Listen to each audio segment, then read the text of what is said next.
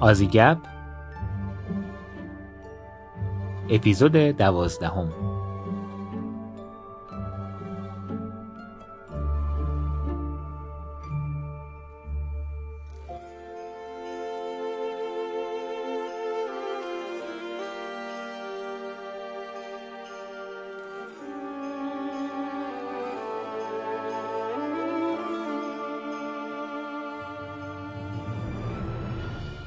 سلام. من ایمان هستم و این اپیزود دوازدهم از پادکست آزیگپ هست که در بهمن ماه سال 99 منتشر میشه.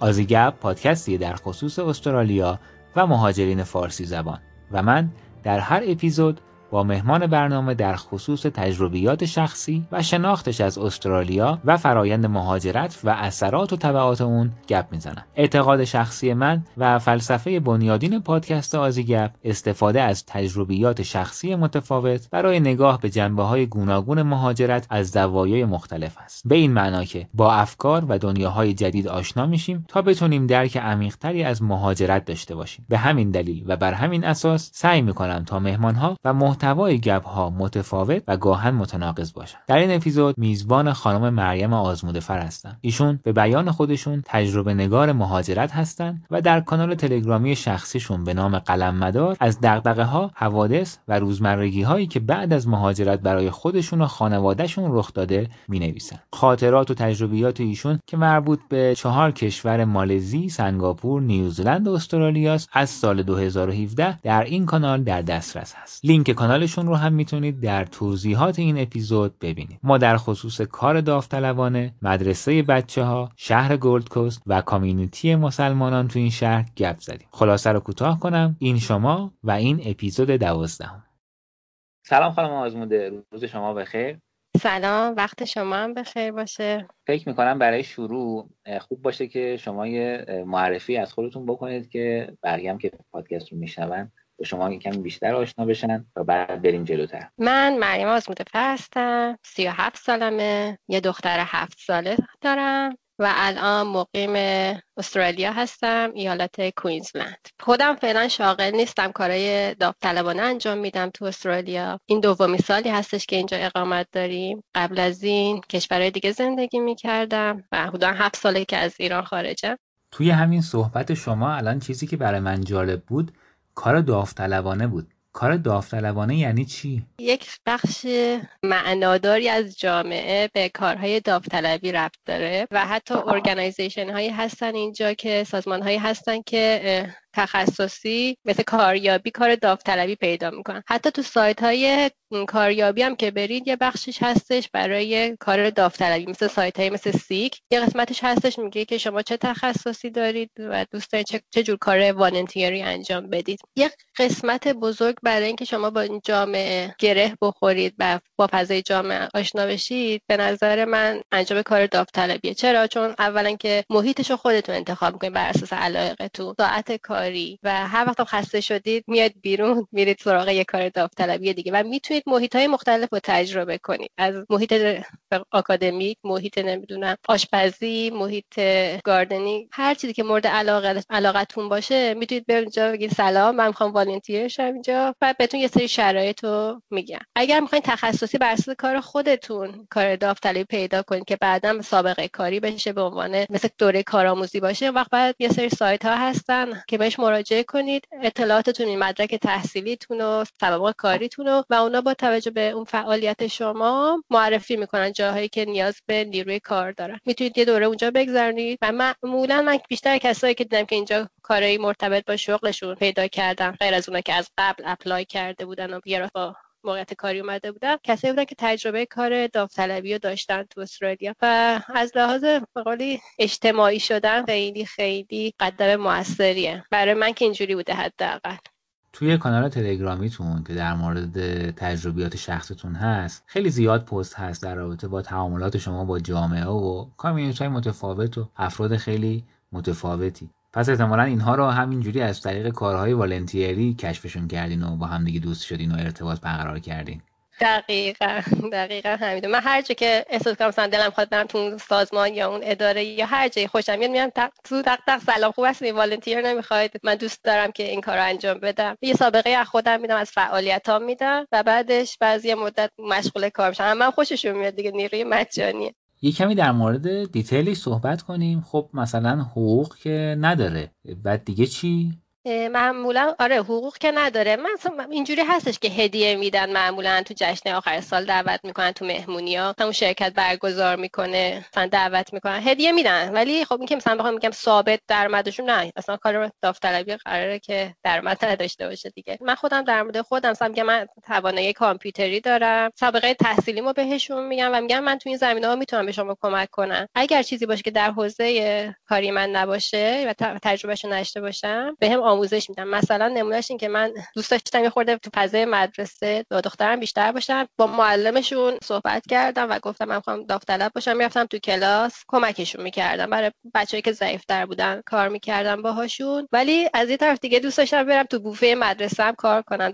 غذای خب خاصی بود دوست داشتم از از بهداشتی چجوریه از از غذاهایی که سرو کنن به خاطر همین رفتم صحبت کردم من می‌تونم تو بوفه کار کنم. خب پیش تجربه از آشپزی و کارهای آشپزخونه نداشتم به قصد کار خونگی. و خیلی استقبال کردن. قرار شد یه روز تو هفته صبح برم اونجا کار کنم. به هم آموزش دادن که حالا مثلا الان می‌خوام مثلا چیکن برگر درست کنم چجوری بپیچم چقدر سس بریزم اطلاعاتی که لازمه. یا اینکه توی کانال خونده باشید توی بوتانیک گاردن که کار می‌کردم. من خب اطلاعاتم در مورد گیاه خیلی کم بود و دوست داشتم که اونجا فعالیت کنم.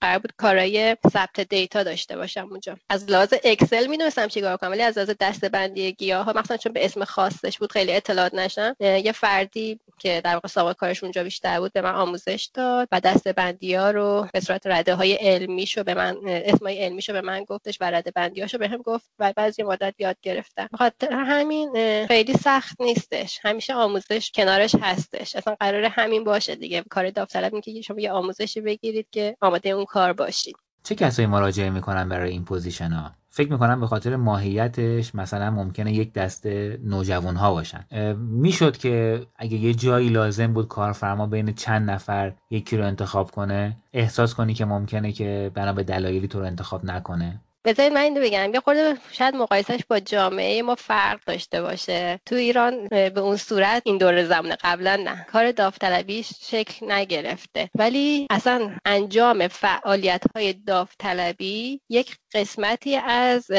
شعنیت اجتماعی شماست. هیچ فرقی هم نمی‌کنه. چه سنی باشید. یه سری اصلا مشاغل که احتیاج دارن شما ساعت کار داوطلبی براشون بیارید برای اینکه استخدام بشین. حالا اونو به کنار یه سری به خاطر هویت فرده. یعنی بذار براتون مثال بزنم شی بهتر همسایه ما یه فرد یه نظامی بازنشسته است.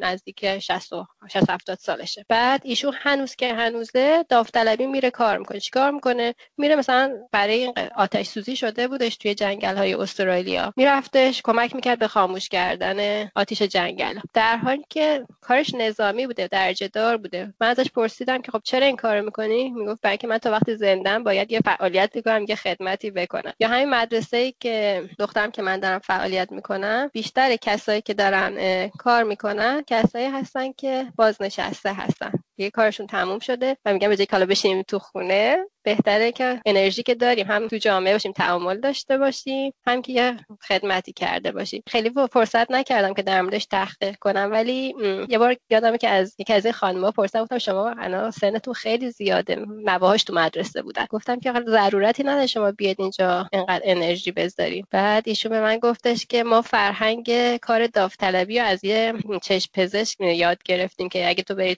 سرچ کنی ببینی که اون چه شکلی مثلا سوار کشتی میشه از این ور به اون ور می‌رفت تا اینکه خدمات داوطلبیشو بر اساس مهارتی که داره ارائه بده. پس من تا وقتی که انرژی دارم می‌تونم کار انجام بدم. چرا باید بشینم خونه افسرده بشم؟ بهتره که خب کار بکنم. خب با همچین background ذهنی خب خیلی تنوع range سنی و به قولی مهارتی توی افراد داوطلب زیاد حتی کسایی که یه gap ی دارن بین مشاغلشون مثلا کسی که خانمی که مثلا زایمان کرده حالا دیگه نمی‌تونه سر کار بره. ولی یه ساعته خالی داره که دوست داره تو اون ساعتاش به قولی ارتباط داشته باشه. محیط هایی که من بودم دیدم که اومدن دو ساعت کار والنتیر کردن بر اساس اون مثلا علاقهشون تا اینکه دوباره برگرده سر کار و اون مرخصی زایمانش تموم بشه. یه جور تعامل اجتماعی دیگه. به خاطر اصلا نه جنسیت می‌شناسه نه سن می‌شناسه نه مدرک می‌شناسه نه تحصیلات. هیچی هیچ. من خیلی تو محیطی که بودم آدمای داوطلب زیاد دیدم. جایی هم بود که ازت بخواد که خارج از فرم داوطلبانه و به صورت استخدامی ادامه همکاری بدی باهاشون؟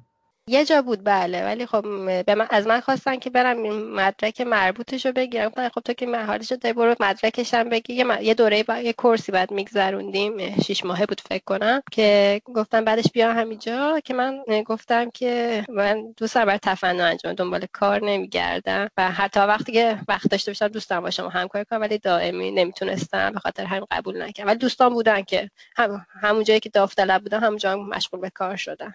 علاوه بر کارهایی که بیشتر جنبه های عمومی دارن و دانش و مهارت های عمومی می‌خوان فکر می‌کنی که و دیدی که آیا کارهایی که تخصصی هستن و نیاز به مهارت های تخصصی دارن اونها هم بشه از طریق کارهای داوطلبانه وارد وارد شد و آگهی کار داوطلبانه هم برای اون کارها باشه؟ ارزم به حضورتون که شاید بگم که مثلا یه نفر هیچ مدرکی نداشته باشه بیادش اون کار رو انجام بده نشد باشه. ولی دیدم که کسی زمینه کاریش زمینه تحصیلیش کمی متفاوت بوده. مثلا بیولوژی خونده بود مهندس بیولوژی خونده بودش ولی تو آزمایشگاه شیمی مشغول به کار شد و چون در واقع پایه علمیشو داشتش فقط اطلاعات شیمیشو نداشتش بهش یه دوره آموزش دادم و به کار گرفتنش. اینو تو دوستانم دیدم. یعنی volunteer ی شروع کرد توی اون آزمایشگاه؟ بله. اولش volunteer بودش تا جایی که من مطلع. جایی هم بود که برای کار volunteer ی اقدام بکنی. ولی بعد بگن که مثلا شما به خاطر اینکه فلان certificate رو نداری یا به هر علتی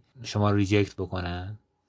آره من می‌خواستم چون رشته خودم فیزیک بوده می‌خواستم توی دبیرستان به قولی tutor فیزیک باشم تدریس خصوصی فیزیک کنم. به بچه‌ای که ضعیفترن باشون حل مسئله اینا انجام بدم رفتم صحبت کردم خیلی استقبال کردن ولی اینجا یه قانون داره. برای کاری که مربوط به دانش آموزا هستش شما باید یه کارتی داشته باشین به نام blue card کارت آبی که براش درخواست می‌دید. دولت حالا government که مسئول این کاره چک می‌کنه که شما مثلا سابقه جرمی و سابقه روانی و چون این چیزایی که مربوط به خودش شده در واقع یه جور تست سلامت فرد نداشته باشید و وقتی که بهتون blue card و دادن شما می‌تونید توی مدارس یا مهد کودک هر که به بچه ها ربط داره مشغول به کار شین. فکر کنم برای معلولین و سالمندان هم حالا من دقیق ندارم چون برای بچه ها apply کرده بودم می‌دونستم. این نکته تو پرانتز بگم که در این blue card برای مدرسه که بچه خودتون توش درس می‌خونه لازم نیستش. یعنی هر کسی فقط برای مدارسی باید اینو بگیره که فرزند خودش تو مدارس نیست. دیگه من تا افتادم تو پروسه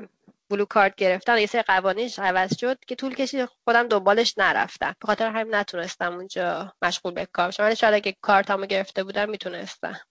وقتی که به عنوان یک ولنتیر توی یک سازمان داری کار می‌کنی تفاوتی و تمایزی در رفتار سازمان و سایر همکارات بین خودت و یک همکارت که اون اونجا کارمند دائمی هست می‌بینی؟ چیزی بوده که احساس کنی که تو باید یه جور دیگه داره رفتار میشه یا نه؟ راستشو خیلی حالا نه ندیدم. هیچ تو خاطرم نمیاد. همیشه خیلی تشویق زیادی منو می‌کنن خیلی تعریف می‌کنن. مثلا امروز من امروز خواهم یه کار والنتیر داشتم انجام دادن. اینقدر دیگه تشکر و تشویق و آفرین تو تو این خوبی می‌تونی افزایشش بدی بری فلان جا اپلای کنی و از این حرفا میزن خیلی امید میدن آخه یه چیزم یه نکته هم بگم. توی در واقع میشه استرالیا شاید شهر به شهر متفاوت باشه. من در همه شهرها و همه محیط و کارا قطعا اطلاعات ندارم. ما شهری که هستیم شهر کوچیک مردمش خیلی نایسن خیلی مهربونن و این به خیلی تاثیر داره تو اینکه تعاملا بهتر باشه نسبت به بچههایی که تو شهرهای بزرگتر هستن من می تفاوت احساس می‌کنم. حالا که حرف شهر شد چه فرقی می‌بینی بین شهر گلد کوست به عنوان یه شهری که نسبتا کوچیکه با یه شهر بزرگی مثل بریزبن تو همه زمینه ها شاید سخت باشه برام بگم چون که من یه راست اومدم استرالیا وقتی اومدم اومدم همین شهر. به قولی زندگی اجتماعیم تو شهرهای بزرگ نبوده بیشتر از شنیده هام دارم میگم. خب شاید کسایی که تو شهرهای بزرگتر هستن یه خورده فضای به قولی رافتر یا خشنتری یا سختتر یا تجربه کنن. مثل زندگی تو تهرانه و زندگی توی شهرهای کوچیکتر. تو تهران من که موقع که بودم شاید خیلی سخت بشه مثلا دو نفر با هم شروع کنن به صحبت کردن و یا همدیگر به سلام علیک کنن. ولی وقتی که مثلا به خاطر تحصیلم شمال زندگی می‌کردم خیلی راحت یه بنده خدا من دعوت می‌کرد خونهش با هم صحبت می‌کردیم تعامل می‌کردیم. اینجا هم, هم به نظر من همجوریش من خورده سرعت زندگی تو شهرهای بزرگتر باعث میشه که تعاملات ضعیفتر باشه. دیگه به نسبت شهرهای کوچیک. خب از نظر امکانات از نظر فرصت های شغلی از نظر دسترسی و بهرهمندی از منافع و مزایای یک جامعه مدرن شهری چی؟ الان این مثالی که شما زدید در مورد مقایسه با ایران فکر می‌کنم که اگر بخوایم اینو مبنا قرار بدیم پس ما رو به این نتیجه میرسونه که شاید تو اون شهرها امکانات و زیرساخت ها و موارد مشابهش خیلی کمتر باشه. قسمت انسانیش در نظر بگید با ایران مقایسه کنید. از لحاظ امکانات خیلی متفاوته. اگه می‌خوایم براتون جز به جز بگم.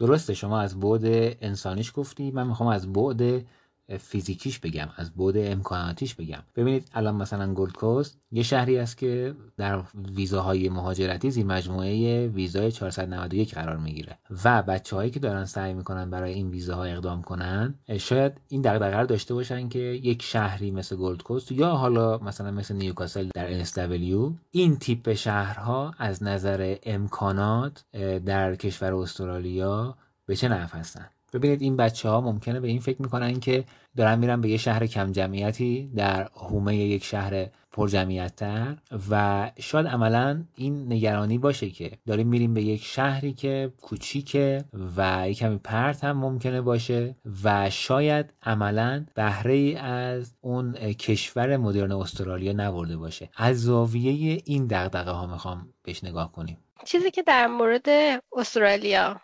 خوبیش هستش در واقع این که شما معمولا امکاناتی که تو شهرهای بزرگ هستش تو شهرهای کوچیک هم دارید. از فروشگاه های زنجیری گرفته از امکانات درمانی گرفته چون بعضی از سیستم های درمانی هم زنجیر زنجیری هستن. از لحاظ آموزشی گرفته تا امکانات ریستر مثل مکانیک و نمی‌دونم مسائلی مثل این.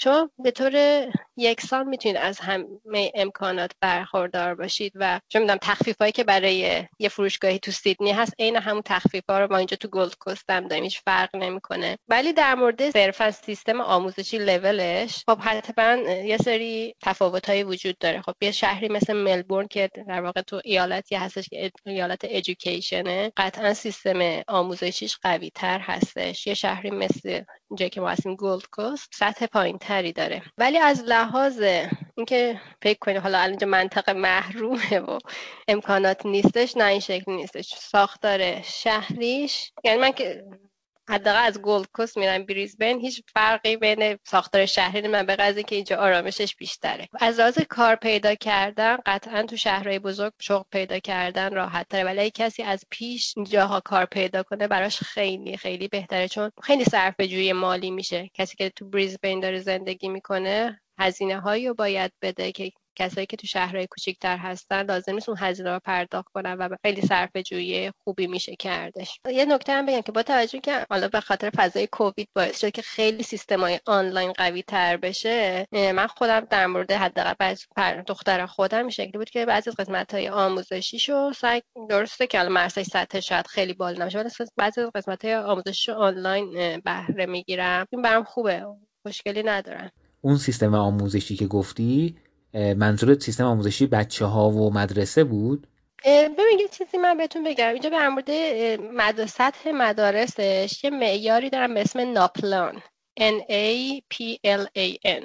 ناپلان یه در واقع می‌خوام شاید چیزشو بگم معادل ایرانیشو بگم. مثلا مثل اینکه معدل آخر ترم هر مدرسه امتحان پایان ترم. و توش انگلیسی و ریاضی و ساینس و مورد محاسبه قرار میدن و یه لولی داره. مدارسی که مثلا الان عدداش تو ذهن نیست ولی فکر میشه مدارکی از 500 به بالاتر هستن بچه هاشو یعنی میانگین نمره از 500 به بالاه مثلا تو رنج سبز مدارسی که از نمی‌دونم 350 تا 500 نارنجی و هرچه حالا مدارس بالاتر باشه تو این موارد سطحش مدرسه بهتری محسوب میشه علل این از, نظر سیستم آموزشیش دارم میگم. که یه جدول تو وبسایت وزارت آموزششون برید می‌تونید مثلا بزنید کوینزلند مدرسه فلان بعد میاره. همه اطلاعاتش رو میاره. ناپلانش توی ده سال گذشته رو میاره براتون. ولی خب راستش بخیر من خیلی اعتقاد ندارم بهش و ترجیح میدم که خودم برم مثلا محیط مدرسه رو بدم با معلم ها صحبت کنم. چون چیزی که هست در مورد استرالیا حالا نمی‌دونم می‌دونید یا نه اینکه سیستم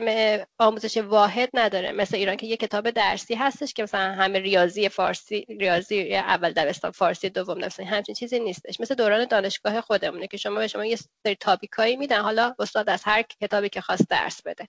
اینجا هم همینجوری. یه سری تاپیک هستش که ملیه. یعنی همه بچهای استرالیا باید این تاپیکا رو بخونن. یه سری تاپیکا هست ایالتیه و بچههایی که تو اون ایالت هستن بعد اون تاپیکا رو در واقع پس کنن یه سری تاپیکا هم هستش که آزاده یعنی فکر حدودا اگه اشتباه نکرده باشم ده درصد کل اون کاریکولوم درسیش هستش که اونو دیگه به انتخاب هر مدرسه ای که چجوری اونو پر کنه. به خاطر همین اگه شما مثلا براتون یه سری مسائل مهمه باید برید تو مدرسه. ببینید که مثلا زبان دومش چیه؟ ساعت اضافیشون چی آموزش چه آموزش هایی دارن؟ بعد معلم ها از چه کتابی درس میدن؟ منبعشون چیه؟ روششون چیه؟ و ببینید چی به روحیه بچه شما سازگارتره. این خیلی به از من موثرتره تا فقط بریم به اون جدول نگاه کنیم.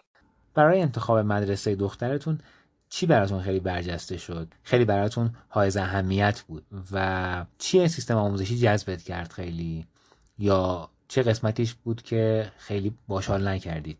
بذار قبلش توضیح بدم در مورد مدرسه اینجا. اینجا دو تا دو نوع مدرسه است. مدرسه خصوصی مدرسه دولتی. مدرسه دولتی شما باید تو کچمنت زون باشین یعنی تو محدود منطقه ای که مدرسه واقع شده باید باشین و هر مدرسه یه نقشه داره. یا شما از این خیابون به این ورتر می‌تونید تو مدرسه ثبت کنید از این خیابون به این ورتر نمی‌تونید. من خودم برای وقتی که داشتم دنبال مدرسه میگشتم برای دخترم خیلی مد نظرم بود دنبال مرسه خصوصی نباشم. تو گولد کوست البته. چون اولا حالا ناپلانشون خیلی بالا نبود مدارس خصوصی منطقه و دومی که یه سری اطلاعاتی شنیدم که به نظرم خوب نبود. حتی تو بیشتر مدارس خصوصی این هست شاید تو ایران هم باشه تو هر جای دنیا هم باشه که یه خورده فضای مدارس خصوصی به قولی چشم چشمیه. بچه ها ناخداگاه سوق داده میشن به سمت پوز دادن و مارک ساعتم اینه ماشین بابام اینه. و اینو من بیشتر از افراد محلی شنیده بودم یعنی از ایرانیا نشنیدم. من وقتی داشتم تحقیق کردم با آدمای کمی ساکن گلد کوست بودم بچه بچه‌هاشون مدارس مختلف ثبت نام کرده بودن اینو پرسیدم و خیلی به من این نکته رو گفتن. گفتن که اگه به مدرسه خصوصی ممکنه بچه تو فضای رقابتی بیفته. به خاطر همین حداقل مد نظرم تا وقتی که دبستانه توی مدرسه دولتی باشه. بعد برای مدرسه دولتی خب سه چهار تا مدرسه بودش که اینجا تو شهر ما مدرسه معروفی بودن خوب بودن سطحشون بالاتر بود که یکیشون رفتم و از محلش خوشم نیومد. محله خیلی جوون بودش چون محله دانشجویی بود. می‌دونید که محله دانشجویی خیلی محیط خوبی برای زندگی کردن نیستن. حالا اگه خواستی بیشتر من بهتون توضیح میدم. به خاطر همین به خاطر محله ما تصمیم گرفتیم که بریم دوتا مدرسه دیگر بررسی کنیم که از اون دوتا یکیشو تو منطقهش نتونستیم. اون فصلی که اومده بودیم خونه پیدا کنیم. خیلی هم تلاش کردیم ولی خب خونه مناسب نتونستیم. تو زون مدرسه پیدا کنیم و بر نهایت ختم شد به مدرسه فعلیش. چیزی که برام مهم بودش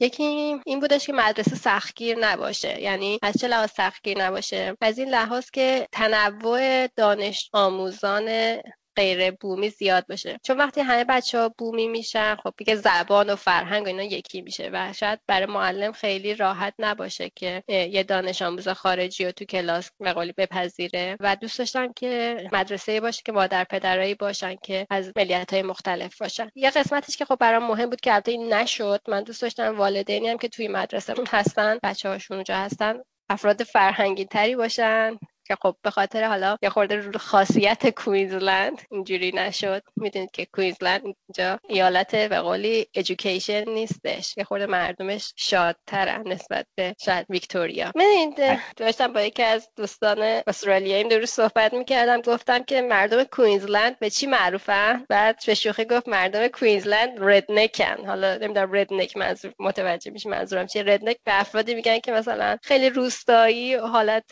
به قولی اهل خوشی و نمی‌دونم چجوری حالا بگم شاید مثلا تو فیلم های چیز دیده باشید. فیلم های آمریکایی راننده کامیون های آمریکایی هستن که یه حالت خاصی دارن. خیلی بلند صحبت می‌کنن خیلی برونگران. این روحیه رو بیشتر توی کوینزلند یا شاید بیشتر بشه دیدش نسبت به کسی که کمبرا هستن یا جاهای دیگه. من حتی خیلی اوقات با والدین صحبت کردم که اصلا دوست این بچهتون بزرگ شد چیکاره بشه. خیلی کم شده که بهم بگن که مثلا دوست این وارد دانشگاه بشه. چون دکتر مهندس چیزی که حالا شاید خیلی تو مرسومه مثل ما خیلی رویا پردازی نمی‌کنن. به خاطر همین شب شاید یه بعضی وقت میرم مدرسه با پدر مادر رو گفتگو می‌کنم یه خورده روحیه از دست میدم. ولی خب دیگه پذیرفتم و احساس کنم خوبم هستش. اتفاقا استرس پایین تر میاد. بچه ها خیلی تو فضای رقابتی قرار نمی‌گیرن و بر اساس استعدادشون کار و علاقهشون شاید کار متناسب با خودشون رو پیدا کنن. که به خاطر همین دیگه ما در نهایت این مدرسه رو براش انتخاب کردیم. حالا تا شاید دبیرستان که شدش مدرسهش رو تغییر بدیم. الان که دخترتون رو میفرستید مدرسه دغدغه اصلیتون در رابطه با محیط مدرسه چیه؟ دغدغه اصلی. راست بگم خیلی دغدغه خاص ندارم. فقط شاید چیزی که دیگه بعضی اوقات مثلا یه خورده نگرانم می‌کنه اینکه خب بچه ها خب از خانوادهایی هستن که به خاطر حالا فرهنگ خودشون خیلی فضاشون بازه و دوست ندارم که هر چیزی و دخترم از بچه ها بشنوه. بعضی اوقات با بعضی مسائل مطرح می‌کنه که ما تو خانواده و مسائل رو نمیگیم. یا حتی مدرسه هم شاید انقدر محیطش باز نباشه که مثلا درست نباشه تو مدرسه هم مطرح بشه. ولی خب این یه خورده نگرانم می‌کنه بعضی اوقات. مطالبی که بچه ها با هم صحبتاشون کردن و اطلاعاتشون رو با هم رد بدل کردن دیگه. آره دیگه ببین ناخودآگاه بازی هاشون کلماتی که به کار می‌برن خب یه خورده از فرهنگ ما فرق داره دیگه متفاوته. و براشون یه سری مسائل عادیه که خب ما خیلی دوست نداریم. حتی به نظر نه فقط ما دوست نداریم خب جامعه هم نمیپذیره. مثلا شاید بخوام بهتون بگم خود جامعه هم دوست نداره که بچه ها توی خانواده مثلا با مسائل مثل الکل و این چیزا آشنا بشن و اطلاعاتشون در موردش زیاد بشه. و خب بعضی از خانواده ها خیلی دغدغه در این مورد ندارن وقت به قولی همه جو اطلاعاتی رو به بچه هاشون میدن. بچه هم خدا کوچیکن دیگه تو مدرسه منتقل می‌کنن. این حالا یه نمونهش بود مثلا. خب البته فکر کنم که این یه چیزی هست که بیشتر به ماهیت بازی بچه ها با هم دیگه و تفاوت فرهنگی بین خانواده ها ربط داره و فکر کنم خیلی ربطی هم مثلا به استرالیا و یا هر کشور دیگه ای نداره و فارغ از موقعیت جغرافیایی و مکانی این اتفاقات تو بازی بچه ها رخ میده. دقیقا همینطور. یعنی هر جایی که باشی این بقیه مدلش یه ذره تغییر می‌کنه و به قول آدم اکسپوز میشه به یه سری مسائلی که ممکنه زود باشه براش شنیدنش. ولی خب کاری که میشه کردن که پدر مادرها زودتر یه سری اطلاعات رو که فکر می‌کنم ممکنه بچه از دهن دوستاش بشنوه بهش بدن و یه ذره عادی سازی که خودش علاقه نداشته باشه که بشنوه کنجکاو نباشه.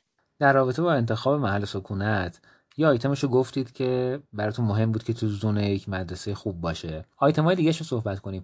اصلا خونه گرفتن خونه اجاره کردن توی یک شهری مثل گلد کوست چجوریه و چه آیتم های مد نظر صابخونه ها بود؟ مثلا این پستی که تو کانالتون داشتید در رابطه با تحویل خونه ای که داشتید و رفع مواردی که در هنگام پس دادن خونه بود اینا رو یکم با هم دیگه بیشتر صحبت کنیم.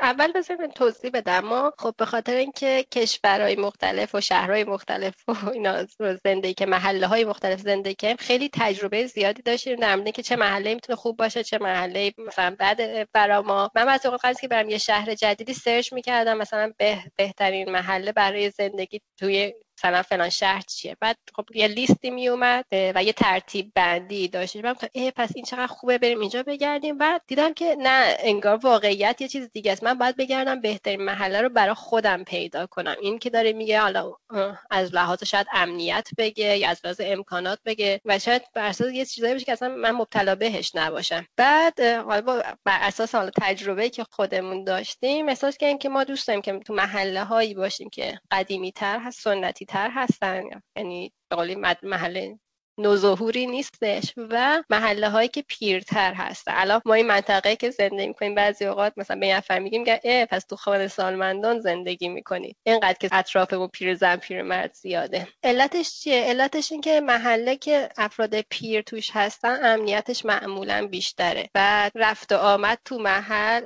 به قولی چه شکلیه؟ یه جوری کنترل میشه. من بتونم بهتون بگم خیلی از همسایه های ما الان ساعت رفت و آمد ما تغییراتی که تو زندگی میشه می‌دونن چرا؟ چون که به قول بیشتر اوقات پشت پنجرن یا ما رو می‌بینن. و میان بهمون میگن یا شما این کار انجام دادی فلان چیز خریدیم و بعد بعد جالبه من که می‌دونم که مراقب هستن. این خیلی بهم حس خوبی میده. و همچنین connect شدن با این آدما راحت تره. آدمای جوون معمولا در حال بدو بدون و سر کار برن برگردن. آخر هفته برن سراغ چه تفریحاتشون. ولی افراد پیر دواز تنها ترن و آدم احساس کنه که در واقع یه جور بین خانواده است. این بر ما امتیاز خوبی بود.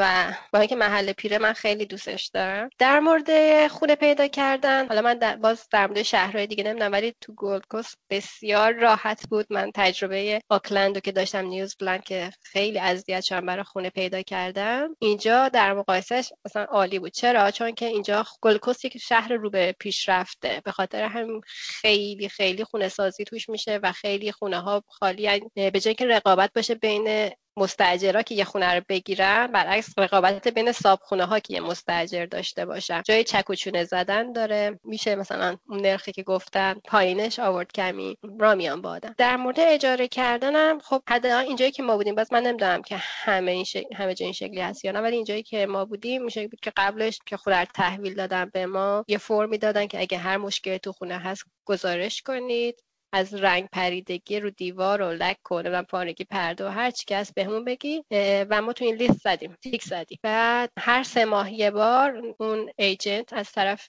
صابخونه می اومدش و چک میکردش. هم تمیزی خونه رو هم وقال مراقبت و نگهداری. اگر چیزی مثلا مثل وسایل اصلی مثل ماشین ظرفشویی گاز اینا مشکل اساسی داشتش که بهشون گزارش می‌دادیم. اونایی که شامل بیمه می‌شد اینجایی که ما هستیم هفت سال بیمه داره. خودش. و البته تا جایی که من می‌دونم صابخونه های بیمه هایی هم برای خونه هاشون می‌گیرن دقیق نمی‌دونم اسم بیمهش چیه. ولی این چیزایی که نیاز به تعمیر داشت و در واقع مشکل از ما نبودش. چرا حتی بعضیش هم بود مشکل از ما بود. ولی از طرف بیمه پرداخت کردن هزینهش. ولی اگه آسیبی رسونده بودیم آخر سر که داشتیم تحویل می‌دادیم و یا به قولی جایش کسی بودش خب اینا خسارت می‌گرفتن. بر بر اساس اون پولی که پیش گرفته بودن که تقریبا معادل یه ماه اجاره بود از روم برم داشتم. یه نکته هم بگم شاید به درد کسی بخوره چون ما این تجربه رو نداشتیم. ما وقتی که اوکلند بودیم نیوزلند بودیم تو قراردادم نوشته شما هر وقت که می‌خواید زودتر اگه بلنشین سه هفته قبلش خبر بدید و می‌تونید خونه رو تحویل بدید. ما روزی که خواستیم بلنشیم سه هفته قبلش بهشون خبر آقا ما فلان تاریخ میریم و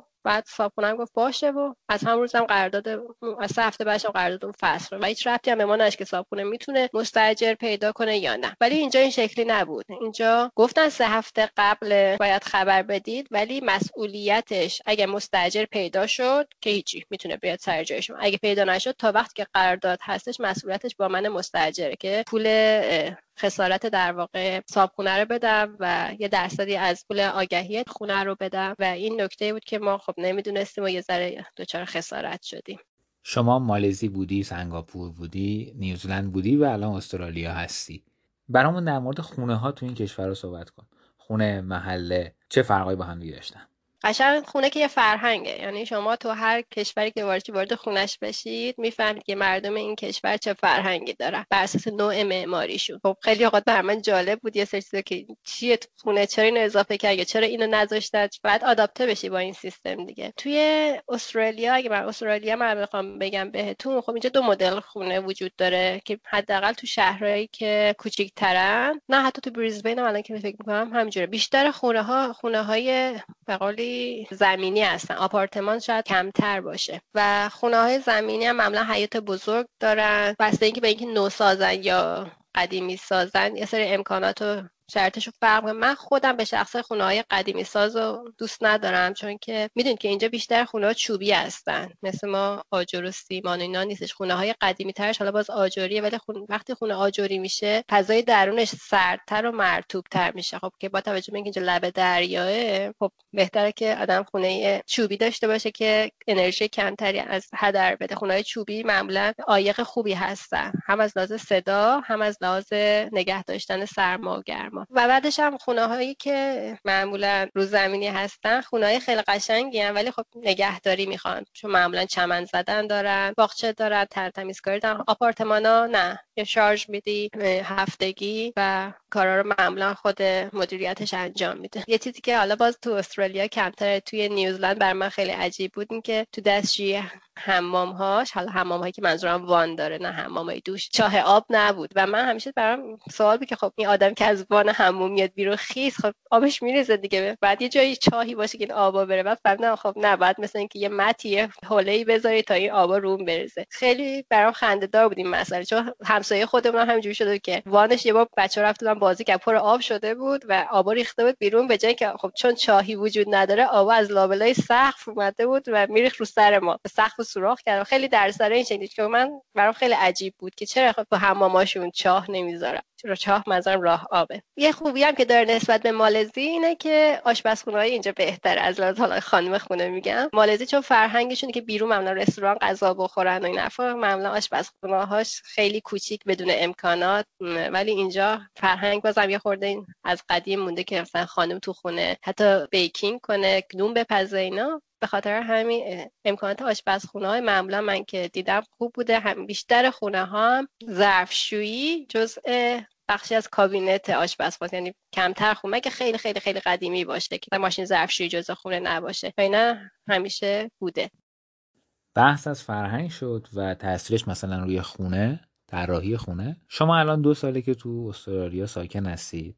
دلم می‌خواد ازتون بپرسم که به نظر شما ارزش ها و ضد ارزش های جامعه استرالیا چیه؟ نمی‌خوام که از نظر نمی‌دونم قوانین نمی‌دونم کتاب های درسی اینو مطرح کنیم می‌خوام اون چیزی که تو جامعه می‌بینید اون چیزی که واقعا بین مردم یه چیز پذیرفته شده ای هست و همه خداگاه و ناخداگاه دارن اونو فالو می‌کنن. از اون طرف هم دلم می‌خواد که حواسمون باشه که بالاخره توی زمانه کنونی تفاوت بین نسل ها خیلی زیاده. یعنی تو هر جامعه ای چه خیلی کوچیک روستایی چه خیلی مدرن و شهری تو کشور پیشرفته بین نسل ها تفاوت ارزش ها وجود داره. اینو کارش نداریم ما. من می‌خوام در مورد روتین یک جامعه صحبت کنم. اگر که بشه صحبت کرد البته.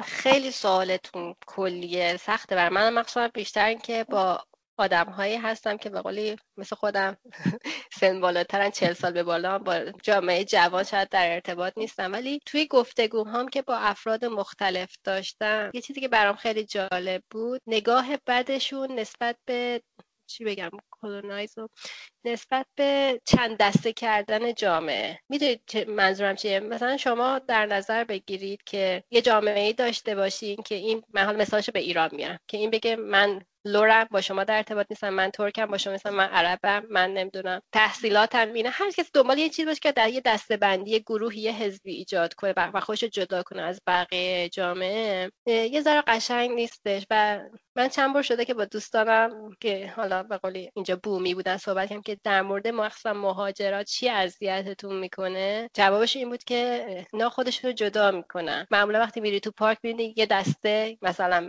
فرض حال من چون مسلمان یه دسته مسلمان جدا نشستن. هیچ وقت تنوع آدم با ماها رو اونجا نمی‌بینی. و این احساس بدی بهشون دست در این مورد دست میده که من حالا خودم درمش توضیحم که آره ما مثلا هر مرز زبانی فرهنگی داریم و طول می‌کشه تا بتونیم با یه غیر هم زبان در واقع ارتباط بگیریم و, و یه خودم توپم انداختم تو زمینه اونا که شما هم بعد خب مثلا تو شما آدمایی هستید که بومی هستید خودتون دوستای خودتون دارین کامیونیتی خودتون دارین و شما باید دعوت کنید از آدم که وارد شده. یه خورده هیچ بحث کردم ولی در اصل دیدم که دوست ندارن این فضای چند دستگی چی خیلی تابوه. انجام دادنش. حالا یا فکر کردم بهش حتی. هیچی هیچی نیستش. فقط جدیدا به خاطر حالا نمی‌دونم جدیدا میگم من دو سال هستم اینجا. به خاطر تبلیغات خیلی زیاد discrimination یا همون تبعیض و خیلی خیلی خیلی روش تمرکز کردم و یه وقتی آدم ناخداگاه این تبعیض و قائل میشه احساس که wow چقدر کار زشتی کرده چقدر بد. شاید ما عادت کردیم ما, ما خیلی ناخداگاه کلمات و جملاتی به کار می‌بریم که به قولی یه عده زیادی رو اینکلود می‌کنیم. تبعیض یه چیزی هستش که به چشم ما عادی شده متاسفانه و اصلا مستاقهاش هم حتی نمی‌دونیم و یه خورده به نظر من توی این جامعه حساسیت در موردش بیشتره. تبعیض هر چیزی می‌تونه باشه ها. مثلا شاید کلماتی ما روزمره به کار می‌بریم. مثلا مثل که آقایون اینجوری نمی‌دونم فلان ملیت این شکلی یا اینکه بچه ها رو بهشون به قولی بیتوجهی می‌کنیم. اینجا برای تبعیض خیلی مجازات های به قولی سنگینی هستش که حتی بعضی اوقات به چشم ما نمیاد این کار تبعیضه. یه مثالی از تبعیض من براتون بزنم. تبعیض سنی. تبعیض سنی یعنی چی؟ یعنی که شما یک فردی رو به خاطر سنی که داره یا خیلی جوان پیر بچه است مورد توجه قرار ندید یا از یه امکانات محروم کنید. یه مثالش من بهتون بگم. مثلا ما میریم دکتر. وقتی که دخترم مریضه. وقتی که دکتر دکتر چکابش می‌کنه باید با خود بچه حرف بزنه. اگر ازش مثلا اجازه بگه حالا مثلا من می‌خوام شما رو معاینه کنم اجازه میدی یا نه؟ بعد که بیمارش رو تشخیص داد باید برای خود بچه توضیح بده. ما نرمالیش دیدیم که برای پدر مادر توضیح میدن میگن آره بچه شما این شکلیه اینو باید بخورید نخوره. ولی مخاطب پزشک باید کودک باشه. اگر غیر از این باشه حالا اون کودک یا بزرگترش می‌تونه از اون پزشک شکایت کنه و بگن که این منو ignore کرد به من توجه نکرد. یا فردی میره برای یه کاری. بهش بگن که شما برای در apply می‌کنه برای یه جای بگن که دلیل اینکه ما شما رد کردیم اینه که شما سنتون زیاده. اگه توی اون قولی چارچوبش ذکر نکرده باشن که مثلا شرط سنی فلان تا فلان. یا شما خیلی بی تجربه جوانی و اینو به ذکر کنن اون فرد می‌تونه که شکایت کنه. به خاطر این مقام تبعیض سنی. دوستای وکیل که بعضی اوقات بر ما توضیح میدن می‌بینیم که ما اصلا اینا برامون به قولی عادی شده و اصلا به چشممون نمیاد که اینا ممکنه تبعیض باشه. به خاطر حالا تمرکز زیاد روی این قضیه حساسیت ها بالا رفته دیگه. حساسیت جامعه بالا رفته و ما یه خورده عادت نداریم باید تمرین کنیم. چون من دیدم بین خودمون دوستان که ناخداگاه طبق همون روحیه‌ای که داریم حداقل ملیتی خیلی راحت یه سری کلمات میگیم مثلا که فلان کشوری ها این روحی اخلاقو دارن. و این یه ذره اگر پاش بیفته می‌تونه خطرناک باشه. یه جای اشاره کردی گفتی که با دوستات که صحبت می‌کردی اونا می‌گفتن که مهاجرا خودشون کنار می‌کشن و تو جامعه نمیان. بعد تو براشون توضیح دادی از زاویه نگاه خودت گفتی که خب شما خیلی ما رو نمیپذیرین و مثلا این تبادل نظره شده. می‌خوام ببینم تجربه شخصی خودت چقدر توی جامعه تو رفت آمدها تو تعاملاتت احساس کردی که یک تازه مهاجری توی این جامعه؟ یه نکته من بگم قبلش. تو استرالیا تقریبا از هر سه نفر یک نفر اگه اشتباه نکنم حالا آمارش جلو چشمم نیستش یک نفر مهاجره و زبان دوم داشتن توی این کشور خیلی عادی. یعنی اگه آمار رو چک کنید می‌بینید بازم از هر نمی‌دونم اگه اشتباه نکرده باشم از هر سه خانواده دوتاشون هستن که حداقل پدر و مادر زبان دیگه ای صحبت می‌کنن. به خاطر همین همه یه جورهای اینجا مهاجرن. ولی چیزی که اتفاق افتاده و این سوالی بود که من خودم از یکی از دوستان استرالیایی پرسیدم که گفتم آقا شما همتون مهاجر هستید چی شده که حالا یه کسای دیگر رو اسمشون مهاجر و خودتون مهاجر نمی‌دونین؟ این توضیح به من داد. گفتش که ما اول از همه کسایی که از انگلیس اومدن و مهاجر نمی‌دونیم در مرتبه دوم کسایی که از اروپا اومدن و مهاجر نمی‌دونیم و در مرحله سوم بقیه اضافه میشن که جز, جز مهاجرا هستن غیر سفید پوستن. ولی چیزی که وجود داره من نمی‌دونم حالا عمرش چقدره ولی من در حال حاضر باهاش در ارتباط هستم و می‌بینم که استرالیا یک کشور چند فرهنگی است. به راحتی پذیرفته شده که یک نفر هندی باشه چینی باشه شرقی باشه. افراد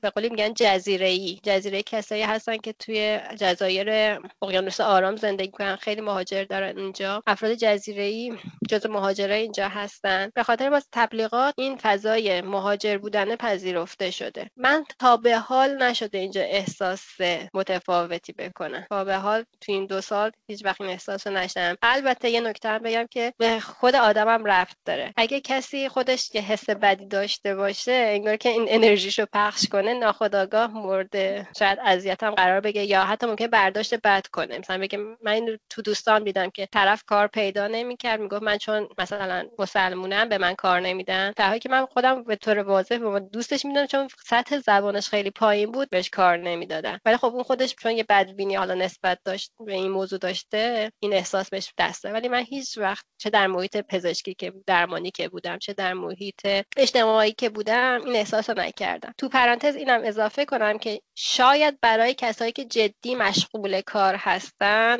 این فضا فرق کنه. شاید تو محیط کاری مخصوصا محیط کاری کارهای بومی نه محیط کارهای آکادمیک چون کارهای آکادمیک معمولا فضای اینترنشنال و پذیرفتنی همه چیز ولی تو کارهای بومی شاید اینجور نباشه. شاید اونا تجربه, تجربه دیگه ای داشته باشه بذار یه مثال دیگه براتون بزنم. من وقتی از نیوزلند می‌خواستم بیام استرالیا خیلی به هم می‌گفتم وای می‌خوای بری توی کشور نجات پرستا می‌خوای بری توی کشور نجات پرستا هی اینو تکرار می‌کنم و من با این ذهنیت خودم آماده کردم که آی الان بیام اینجا دیگه بعد منتظر همه چیز باشم. بعد اومدم استرالیا و همه اتفاقا هم زمانی بود که دخترم مدرسه میرفتش و من وقتی می‌رفتم کلاس میبردمش مدرسه می‌دونم که خب همه پدر مادر با هم حرف می‌زنن من یه جا تنها موندم. هیچ مثلا, مثلا به من نگاه هم نمی‌کنه فقط سلام می‌کنن صحبت می‌کنم فقط سریع جواب میدن و میرن. یه خیلی ناراحت شده بودم. مخصوصا دوباره بعدش هم همزمان شد با اون قضیه ترور مسلمان تو کرایست چرچ دیگه انتظارش الان همه بیاد مثلا حداقل یه تسلیتی بگن یا یه عکس العملی مثل دوستان که تو نیوزلند بودن به من نشون بدن. دیگه بر خودم مطمئن شدم که این آدمای نجات پرستی هستن و با من مشکل دارن و قرار من با تو همچین جامعه نامهربونی زندگی کنم. بعد که یه خورده جلوتر رفتم پیرمردی بودش پدر بزرگ از بچه ها بود انگلیسی بود. با ایشون دوست شدم و شروع کردم صحبت کردن و شروع کردم اطلاعات گرفتم و خیلی جالب بود که متوجه شدم اون کلاس که دختر من بودش توش از تقریبا 25 تا والدین که اونجا بودن نزدیک به 15 تاشون کسایی بودن که تو همون شهر بدونیم من خود پدر مادر تو همون مدرسه درس خونده بودم. معلم دختر من معلم بچگی همونه بوده و اینا همدیگه رو میشناختن و با هم اینقدر صمیمی و آشنا بودن. و خیلی طبیعی بود من آدم خارجی که هیچ شناختی نسبت به هم ندارن علاقه نداشته باشن که وارد جمعش بشن این طب... این بر خود منم هست. منم خب اگه با دوستای دبیرستانم یه جا باشم یه غریبه بیاد خیلی تمایل ندارم که باش ارتباط بگیرم چون من کامیونیتی خودم دارم. و اینجوری شد که من دیدم عوض شد نسبت بهشون. و شروع کردم از یه در دیگه وارد شدم. تک تک با این آدما لینک می‌زدم خودم معرفی می‌کردم. سابقه زندگی رو گفتم اطلاعات در خودم همسرم می‌دادم. و به همین راحتی من هم پذیرفته شدم دیگه. ما رو به قولی تو مهمونی ها دعوت می‌کنن تولد و مراسم وارد هم جامعه اگر بعضا اگر یه فردی واقعا نژاد یا عده نژاد پرست باشن حتی وقتی شناخت پیدا می‌کنن ممکن اون فرد رو نپذیرن. ناخداگاه background ذهنیشون طور بشه نه اینو راه ندیم. حالا باش خوب باشیم ولی لازم نیستش که باش سمی بشیم. ولی من اصلا همچین چیزی رو ندیدم. و خیلی راحت رفت آمد داریم باشیم و دوست صمیمی هستیم با هم دیگه. از این زاویه که شما مطرح کردی این اتفاق حتی می‌تونه برای شخص توی شهر خودش هم اتفاق بیفته. وقتی محلش رو عوض می‌کنه و به یه محله دیگه میره مخصوصا اگر اون محله محله قدیمی باشه و افراد اونجا روابط از قبل ساخته شده داشته باشن و این شخص میره اونجا و روابط قدیمی با افراد اونجا نداره و ممکن همچین احساسی هم بهش دست بده. و همونجوری که گفتی باز هم مهمه که بشه زاویه مناسب رو نسبت به مسئله و مشکل پیدا کرد که بشه در واقع با یک راه حل درست اون روابط رو ساخت. دقیقا همچنین یعنی همیشه باید خودش جای طرف مقابل بذاره و از خودش بپرسه چرا؟ چرا این؟ از من شکلی خیلی راحت تر در بعضی چیزا براش معنی پیدا خیلی راحت تر هست که بپرسه. من یه چیزی که خودم خیلی ازش راضی هستم و به دخترم هم یاد دادم اینکه هر چیزی که ناراحتت می‌کنه در مورد فرد مقابل بپرس ازش و به جای اون فکر نکن. وقتی که می‌پرسی و ناراحتی تو میگی تو میگی اون بر توضیح میده خیلی راحت تر حل میشه این قضیه. اینکه با پیشفرض آدم جلو نمیره به قولی عمیق بشه فاصله ها البته اگر خوب بپرسی دیگه اگه بری بد بپرسی نه نه دقیقاً هم دقیقاً با خوب خوبی بپرسید با خوبی بهتر آدم بپرسه. آره بعدی که خود دیگه خرابکاری میشه. یه کمی هم گپ بزنیم در رابطه با تفاوت بین استرالیا و نیوزلند اول که خب این کم شخصیه. شما شخصا خودت کدومو ترجیح میدی برای زندگی کردن؟ و اینکه اون تفاوت های اصلی که به دید شما اومد چی بود؟ به نیوزلند میگن حیات خلوت استرالیا. و به قولی حس برادر کوچیکه رو دارن نسبت به نیوزلند نیوزلند یه ذره فضاش حالا خیلی ساده تر بخوام بگم که روستایی تر نسبت به استرالیا و فضاش اونقدر شهری نیستش امکاناتش محدوده خب یه کشوری در نظر بگید جزیره ته به دنیا و 25 میلیون جمعیت پراکنده. خب ناخداگاه یه خورد امکانات پایین تر میشه اونجا. ولی خب از طرف دیگه فضا واقعا دوستانه است. نگاه شما وقتی تو نیوزلند هستی یعنی من برای من این شکلی احساس می‌کنم توی خانواده خیلی خیلی بزرگم و از این فضای دوستانش برام خیلی لذت بخش بودش. احساس آرامش داشتم. امنیتش خیلی خیلی خیلی خوبه. فرصت های کاری اونجا کمتره و چیزی که حالا شاید برای افراد حساس مهم باشه این که هواش سرده. وقتی میگم سرده طرف ممکن یه کسی بگه خب کانادا هم خیلی سرده ولی سرمایه نیوزلند از من غیر قابل تحمله. چرا؟ وقتی میگم سرده سرماش یه جوری هستش که سیستم گرمایشی نداره. وقتی شما میگین کانادا سرده وارد هر اداره که بشین سیستم گرمایشی روشن کرد. تو خونه سیستم گرمایشیه. ولی تو نیوزلند حالا نمی‌دونم می‌خوان صرفه جویی کنن یا اصلا فرهنگش و بدنشون مقاوم تره بیشتر جاها سیستم گرمایشی به اون صورت نداره و هزینه گرم کردنم تا حدی بالاتر نسبت به جاهایی که من قبلا بودم. انرژی گرونتره اونجا. کلا خدمات گرونتره چون میگم بازم چون جامعه کوچیکتره و دورتره خدمات به نسبت گرونتره. ولی بازم میگم مردمش خیلی دوست داشته من الان حتی الان که اومدم استرالیا خیلی از دوستایی که اینجا هستن و می‌بینم خیلی آدمای دوست داشتنی هستن و راحت میشه باشون ارتباط گرفت. افراد نیوزلندی هستن به قول خودشون کیوی آدمای کیوی هستن. یه اصلاح بکنم که جمعیت نیوزلند 4 میلیون نفره. راست میگین درسته 4 میلیون. هم آره جمعیتش اشتباه گفتم 4 میلیون. جمعیت استرالیا 25 میلیون نفره. آدم فکر می‌کنه نیوزلند همش جنگله و نباید سرد باشه. ولی خب میگین که سرد. باد خیلی زیاد داره و می‌دونید که نیوزلند در واقع یه جزیره آتش فشانیه و خیلی هم مستعد آتش فشان و زمین لرزه و اینا هستش. و بکره. زیبای خیلی زیباه شما وقتی برید نیوزلند دیگه خیلی زیبایی جای دیگه به چشتون نمیادش.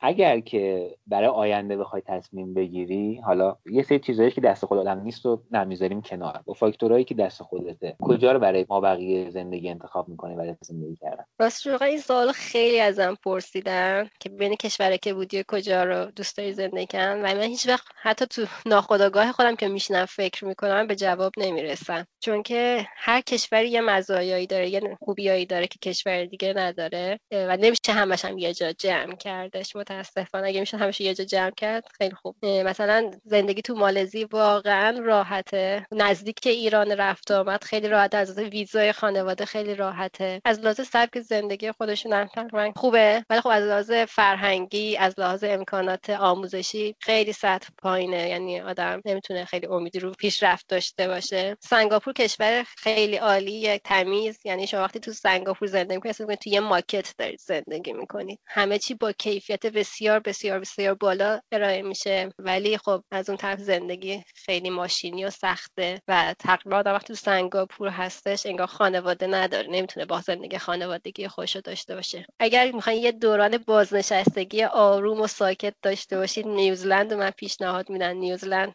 واقعا آرامش داره. از همه حیاهوی دنیا انگار بدوره و اگه آدم طبیعت گردی هستید باز هم نیوزلند خیلی جای خوبیه. ولی خب بسیار دوره. می‌دونید که او حالا قدیم شکلی بود. حالا نمی‌دونم الان جدید شکلی. اون زمان که ما اونجا بودیم بلندترین پرواز دنیا از آکلند بودش به قطر. 17 ساعت و نیم. به قول آدم مرگش رو می‌دید توی پرواز. انقدر که سخت بودش. استرالیا خوبه. کشور خوبیه. بزرگه خوبیش یکی از خوبیاش مشکل کشور بزرگی هستش. ولی خب یه مشکلی که داره شاید نسبت به کشورهای اروپایی و آمریکایی حالا اونقدر پیشرفته نباشه انقدر امکانات زیاد نباشه.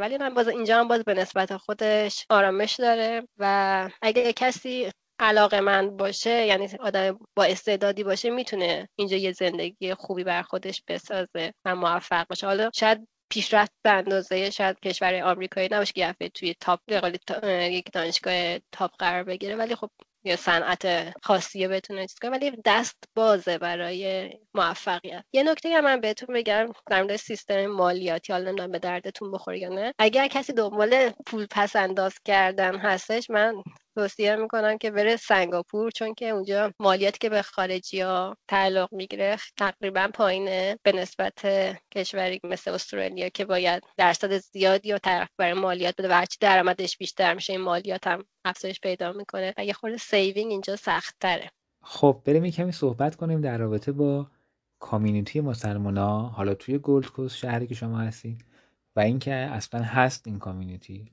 community مسلمون هستش حالا اختصاصی شیعه نیستش چون که اینجا مسجد شیعیان نداره تو گولد کوست. ولی دو, دو تا مسجد سنیا هستش من اونجا روز رفت آمد می‌کنم. و تنوع ملیت هم وجود داره. یعنی از افراد بوسنی کسایی که مسلمون شدن نمی‌دونم عرب ها هر جایی که بگی معمولا تو این کامیونیتی و واقعا یکی از جاهایی هست که من توصیه می‌کنم. اگه کسی حالا اهل فعالیت مذهبی هستش جز کامیونیتی مسلمان قرار بگیره. چرا؟ چون که معمولا اینجور کامیونیتی ها بر اساس تعاملی که با دولت و حالا شهرداری دارن یه سری خدماتی دریافت می‌کنن که بعد این اطلاع رسانی و با حالا این امکانات و کلاس ها رو هرچی برای اعضای خودشون داشته باشه. مثلا مثلا من برات شاید با مثال بگم راحتش. من وقتی که اومدم گولد کوست خب یه راست رفتم مسجد اونجا دیدم که یه کامیونیتی هستش برای خانم ها هفتگیه و خیلی خیلی مفید بود. چرا؟ چون این کامیونیتی با شهرداری در ارتباط بود و شهرداری هر هفته حالا هر چند هفته یه بار افرادی که ارگان های مختلفش معرفی می‌کرد به این کامیتی مثلا پلیس میومد پلیس میومدش بر ما صحبت می‌کرد. فکر کنم تکستش هم توی کانالم گذاشته باشم. و به من یاد می‌داد که من الان توی این جامعه هستم. به من به عنوان فرد مسلمون چون مثلا شاید اطلاعاتی که شما لازم باشه به یه استرالیایی بدید متفاوت باشه به فردی که حالا تو این جامعه هم مهاجر بوده تازه وارده همین که حالا ظاهرش فرق داره. و شروع کرده من اطلاعات دادن که شما چه رفتارهایی باید داشته باشید ازتون چه انتظاراتی میره و چه چیزایی در جرم هستش در اینکه در مقابله با شما انجام بشه و چجوری باید خودتون دفاع کنید چجوری ما به ما اطلاع بدید. بر من که حدا تازه وارد بودم خیلی خیلی مفید بود. حالا اگه بخوام مثال بزنم خیلی طولانی میشه در مورد عکس گرفتن در مورد اگه کسی اهانت کرد در مورد خیلی جالب حتی در مورد نماز خوندن هم برام توضیح دادن که کجا می‌تونید کجا نمی‌تونید چه شکلی بخونید اگه کسی نذاش بخونید چیکار کنید خب این امکانات خوب بود. در مورد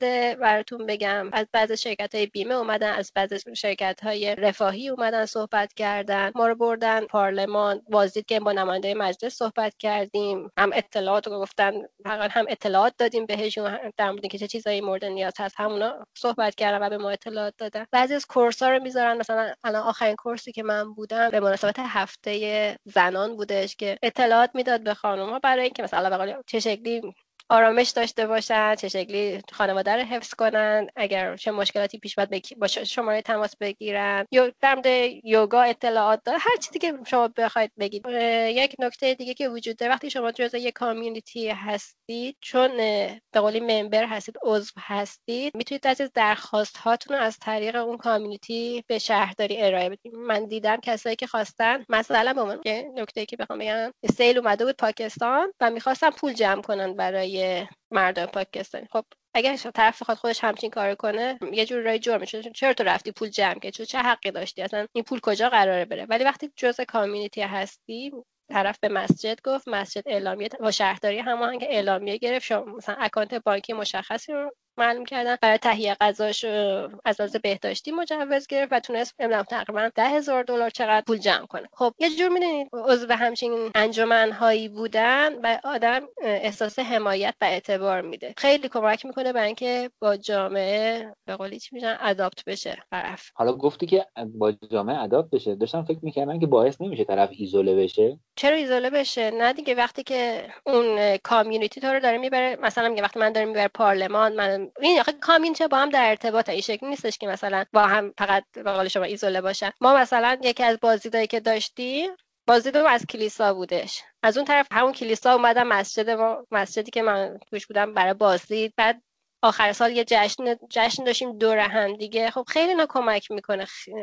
خیلی جالب بود. که از برنامه‌ای که داشتم من تو این برنامه شرکت نکردم بعد از قضیه کرایست چرچ بود که اومدن گفتم به community مسلمانا که شما بیاد یه برنامه تو مسجد بذارید که مردم آزادانه بیان تو مسجد سوالاشون رو بپرسن هر سوالی در موردش ظاهر شما به شما افکار شما اینا دارن. چرا اصلا روسری سرته مثلا؟ چرا نمی‌دونن فلان جا وایسی نماز می‌خونی. چرا نمی‌دونم؟ حلال می‌خوری. از هر سوال دارن بیان بپرسن و تو مسجد یه میزای قرار داده بودن با سری کاتالوگ. پلیس اومده بود که حالا چون بعد دقیقا بعد قضیه کراسچش بود و یه ذره نگران کننده پلیس اومده بود برای محافظت. نماینده مجلس اومد از شهرداری اومدن و آدمای معمولی می اومدن سوالاتشون رو میپرسیدن می‌رفتن. خب خیلی خوبه. از من خیلی فرصت خوبیه که آدما بیشتر همدیگر توی محیطی بشناسن تا اینکه در مورد هم فقط یه تفکراتی داشته باشن و اتفاقا هدف فقط نیستش که ایزوله بشه. هدف اینه که کامیونیتی ها با هم دیگه در ارتباط باشن. این فرایند توی این کامیونیتی رفتن رسمیه. یعنی مثلا شما برای اینکه توی این مسجد باشی رفتی مثلا فرم پر کردی و از این حالت ها داره یا نه؟ نه هم که میریم چه چند تا بر معمولا هستش که حالا مثلا شماره ای می‌گیرن. هر من هر که رفتم همینجوری نه فقط مسجد هر من جزء کامیونیتی شهرداری هم هستم. چون اینجا می‌دونین که یه شهرداری ها یه سری به قول خانه چی میگم بهش؟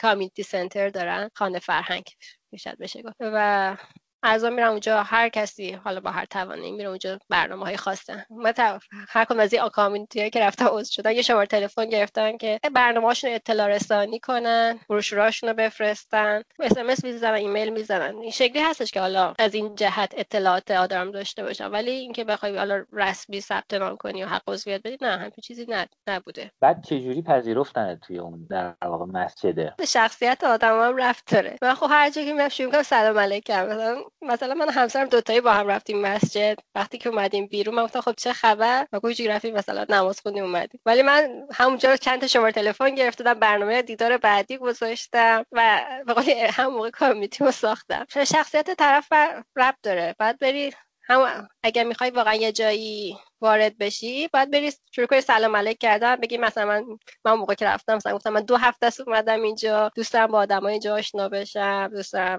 برنامه ها رو بدونم وقت اطلاعات گرفتن هر جا میرم همینجوری در تقریبا داروخانه محله میرم همینجوری هستش. صحبت می‌کنم و میگم که مثلا اگه تخفیفی هست به من بگید. از کجا می‌تونم از برنامه تو خبر داشته باشم؟ از نمی‌دونم قدماتی که می‌دید. و این شکلی اطلاعات میگم. بعد خیلی آدم حرف بزنه. منم که پر حرف. البته من بیشتر منظورم چه از نظر ملیت و چه از نظر مذهب شیعه و سنی بودن بود. از این نظر. البته صادق بخوام باشم متاسفانه یا خوشبختانه من کمتر شیعیان رو دیدم که برن. وارد فضای مسجد سنیا بشن حالا نمی‌دونم خوب یا بده ولی من همیشه چون دنبال اشتراکات هستم میگم خب هم که اشتراکاتمون بیشتر زیاده پس وارد فضا شدم. ولی هیچ وقت نه هیچ وقت هم پرسیدن که ایرانی هستی ولی هیچ وقت ازم نپرسیدن که شیعه هستم یا سنی چون اونجا همه چند ملیتی هستن و حتی بهتون میگم خیلی اصلا در مورد فرق اسلامی نمی‌دونن خیلی کسی مگه کسایی که از حالا بعضی از کشورهای عربی حالا خاص هستن خیلی در مورد شیعه و سنی می‌پرسن. من خب وقتی که اونجا هستم هیچ وقت کاری نمی‌کنم که حساسیت برانگیز باشه و کلامی نمیگم که یه وقتی مثلا احساس کنم که ممکنه موجب بشه که اختلاف ایجاد چه میشه. سعی کنم رایت کنم. حالا مدل نماز خوندن هم شاید فرق بشه ولی خب چون ما خانم معمولا پوشیده هستیم خیلی مشخص نمیشه مدل نماز خوندن. فقط یه بار یه نفر از فلسطین بود اومد به من گفتش که تو که ایرانی هستی باید شیعه باشی؟ گفتم آره. و گفت چرا مهر نمی‌ذاری؟ گفتم خب لازم نیست که حتما روی مهر سجده کنی. هر که از خاک روی از زمین رویده باشه کافیه. براش توضیح بیشتری ندادم. گفتم چون می‌دونستم می‌خواد بحث کنه من گفتم لازم نیستش که حتما روی مهر سجده کنی. همیشه یه پارچه کتانی می‌برم. یا مثلا یه چیزی که حساسیت برانگیز نباشه یه چیزی که حسیری باشه. از لحاظ هم مشکل نداشته باشه. بخاطر اصلا خیلی نمی‌دونن که من شیعه هستم. آخه یه نکته که وجود داره خب اطلاعات خیلی از اهل تسنن در مورد شیعیان غلط و ناقصه. بعضیا خیلی جالب اینه من از یک از دوستای عراقیم شنیدم که شیعه بود میگفتش که ایشون هم یه خانم فلسطینی دیگه البته اومده بهش گفته بود که شما که رو مهر سجده می‌کنید مشرکید چون که می‌خواید چیز کنید امام حسین رو خدا می‌دونید به خاطر همین رو تربت اون سجده می‌کنید. و بعد که دوستم هم موقع به قول خودش گفت هم موقع برد مهر رو پرت کردم. گفتم بر من مهم نیست من چیز به من گفتن چیزی که مثلا از رو زمین رویده من الان روی پارچه که مثلا کتانه یا روی برگ درخت سجده می‌کنم با این نماز هم می‌خونم. و نه خود مهر به ذات بر من هیچ بوتی نیستش. و اون خیلی تعجب کرده بود. گفت مهر انداختی دور؟ و گفت آره من که هیچ چیزی نسبت به این ندارم. خب اطلاعاتشون ناقصه و خیلی هم طبیعی هستش که خب تحقیق مستقیم از خود شیعه که نکنه خب هرچی بهشون رسیده همونا میگن. ولی من همیشه همیشه خیلی تاکید زیادی رو اشتراکات به قول خدا و پیامبر و قبله و قرآن می‌کنم. به خاطر همین. هیچ وقت نش... هیچ وقت حالا توی این دو سال نشده که کسی به هم بگه چرا تو اومدی مسجد اهل تسنن و اینا. همیشه هم ولکام هم به قول مسیحی هم میان مسیحی هم میان تو مسجد بعضی اوقات با ما نماز می‌خونن. خیلی بامزه هستش. می‌خوان تست کنن چه شکلیه میان بعضی اوقات به قول همه ولکامن داشتم به این فکر می‌کردم که تو حتی اگه می‌خوای بری تو کامیونیتی خاص خودت هم هی باید مراعات کنی. کلا این حسه خیلی حس خوبی نیست دیگه. این وقتی که مهاجر میشه دیگه باید همیشه مراعات کنی. OK به عنوان مهاجر من رفتم به یه جامعه جدیدی اونجا سعی می‌کنم قوانینش رو رعایت کنم شئوناتش رو رعایت کنم و ارزشاش رو رعایت کنم. OK ولی وقتی که می‌خوام برم توی مثلا به عنوان ایرانی می‌خوام برم تو community ایرانیا اونجا دیگه احساس باید بکنم که مال خودمه دیگه. من ارزشای اونجا رو می‌شناسم قوانین اونجا رو می‌شناسم و اصلا جزئی از اون جامعه هستم. مثلا یک عراقی نبودم که بخوام بیام تو جامعه ایرانیا که بخوام حالا دوباره مراعات قوانینشو بکنم که از این نظر می‌خوام بگم. من هیچ وقت همچین حس دیگه نداشتم و حتی تو کلا محافظه کار خیلی محافظه کار شده. وقتی که از ایران رفتن خب اینا کلا باعث نمیشه که آدم قید این کامیونیتی ها رو بزنه بگه نه کامیونیتی رو می‌خوام نه حاشیه کنارشو. چیزی که هستش آدم نیاز داره دیگه. وقتی بیاید خارج چون خانواده رد دست می دنبال دوست صمیمی میگردید. خب این طبیعتتونه. و بیشتر شکست ها و آسیب ها از همین دوست صمیمی پیدا کردن است. این به قولی زنگ خطرشه. اگه واقعا بتونید مثلا الان دوست که برام باش صمیمی هستم و می‌شناسم خود که به خدایی جور شد که تقریبا بیشتر از 13 سال همدیگر می‌شناسیم و اتفاقی ایشون هم اومده تو این شهر. بهترین حالت هم که شما بهترین ایدئال ترین آدم هم پیدا کنید. نهادش که آدمای مهاجر هیچ وقت یه ثابت نیستن. آخرش یکی از اون شهر میره یکی میره شهر دیگه و آسیب روحی میره آخ اینم از دست دادم رفتش.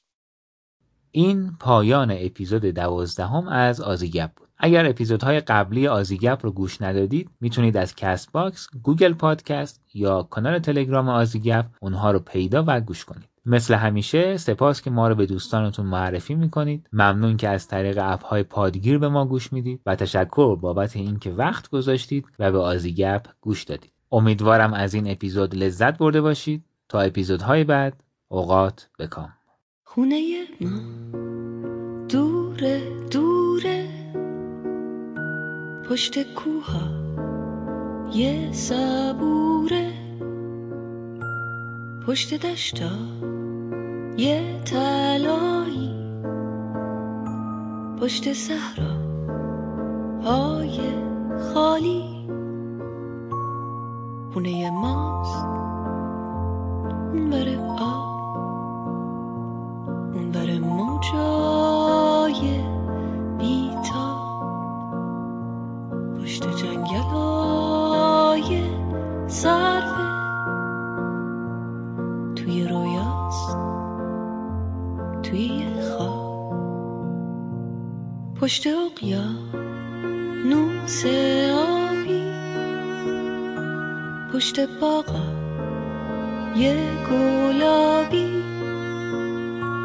اون بره با قای انگور پشت کندو های زنبور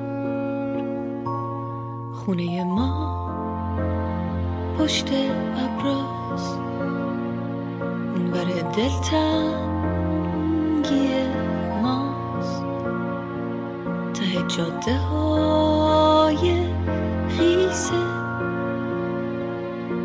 پشت بارون پشت دریا.